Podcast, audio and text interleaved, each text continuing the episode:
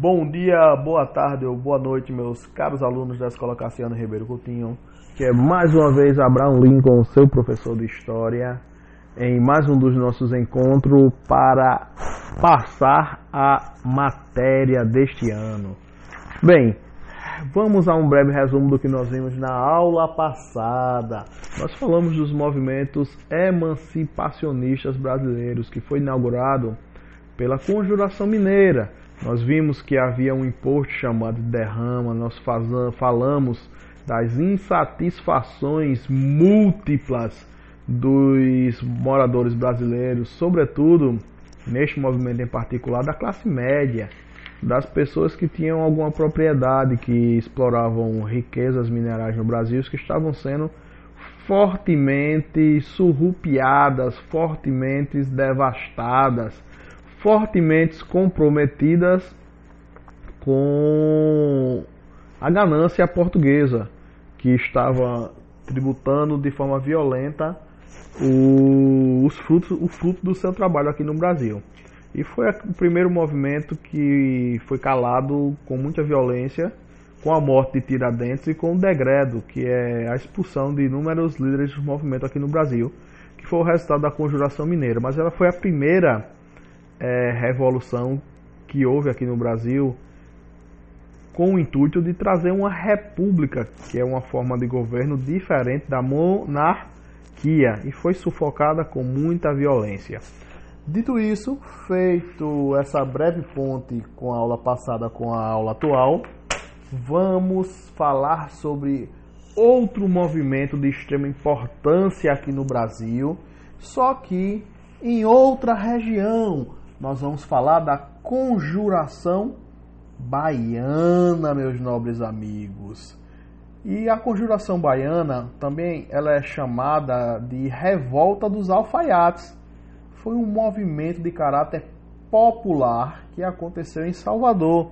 E aqui, logo no começo da história, nós vemos uma diferença da Conjuração Mineira. A Conjuração Mineira era um movimento de elite, das pessoas de posses, das pessoas que tinham riquezas.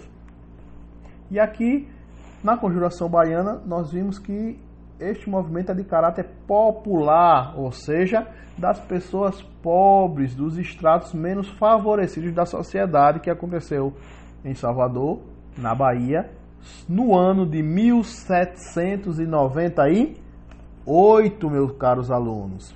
Entre seus líderes e adeptos, havia pequenos comerciantes, artesãos, soldados, mulatos, negros libertos e escravizados, além de alguns brancos mais abastados. Abastados é uma palavra que é sinônimo, quer dizer a mesma coisa aqui. Ricos. Tinham pobres e tinham ricos. Era formado por um estrato social muito amplo, muito diverso.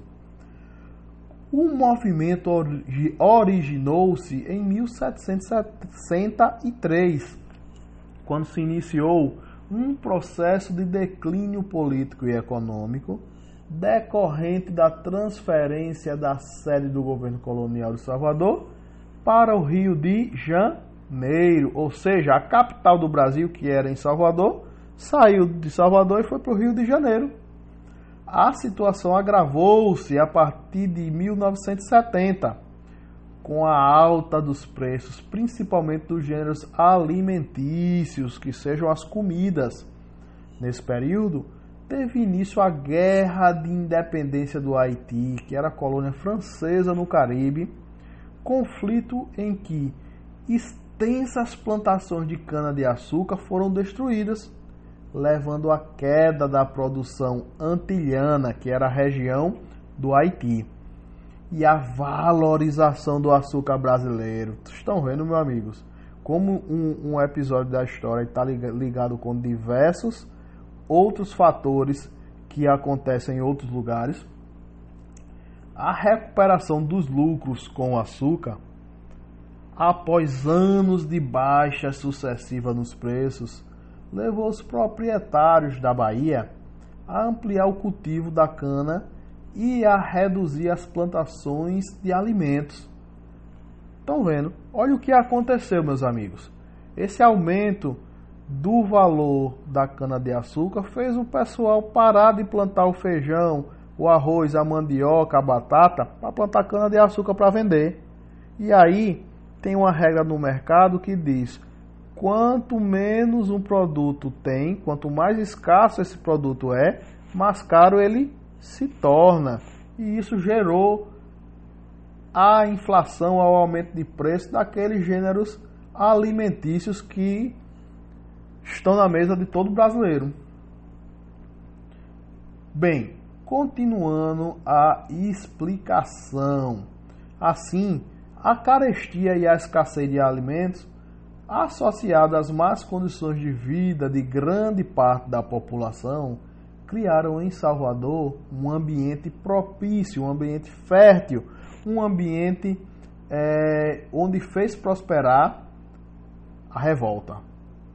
Em agosto de mil setecentos e noventa e oito, os revoltosos passaram a divulgar ideias contrárias ao governo português, afixando em paredes de casas, igrejas e locais públicos de Salvador panfletos, manuscritos direcionados ao povo baiano.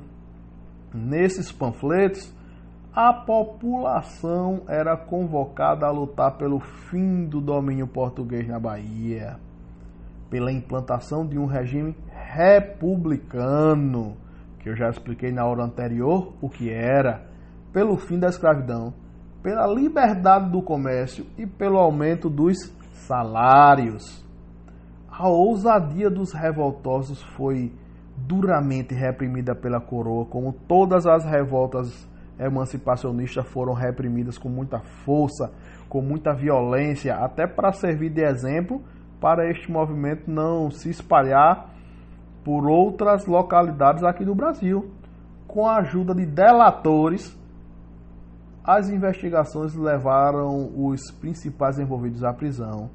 As condenações recaíram sobre negros e mulatos, que foram punidos com rigor. Quatro deles foram condenados à morte, executados e esquartejados. Esquartejamento, meus caros alunos, era uma morte horrível. Era arrancado os braços, as pernas, a cabeça, e as partes deste, do corpo eram espalhadas por, pelas entradas da cidade naquela época, para servir de exemplo e causar medo e temor contra quem se levantasse contra o governo, que na época era o Império. E aqui dou por encerrada a aula. Vimos que a Conjuração Baiana ela foi encerrada com muita violência, com morte, com esquartejamento, e ficou na história como mais uma das reformas, revoluções emancipacionistas do Brasil, com a diferença que essa ela teve um caráter popular, um caráter dos estratos mais, menos favorecidos da sociedade, que sejam os pobres, os desvalidos, é, comandarem essa insurreição, essa conjuração, que demos o nome de Conjuração Baiana ou Revolta dos Alfaiates. Dou por encerrada a aula de hoje. Leiam o material em P D F, respondam o exercício no caderno. Quando voltarmos ao ensino normal, presencial, darei o visto e farei a pontuação necessária, viu? Forte abraço, fiquem com Deus, sejam abençoados. Até a próxima.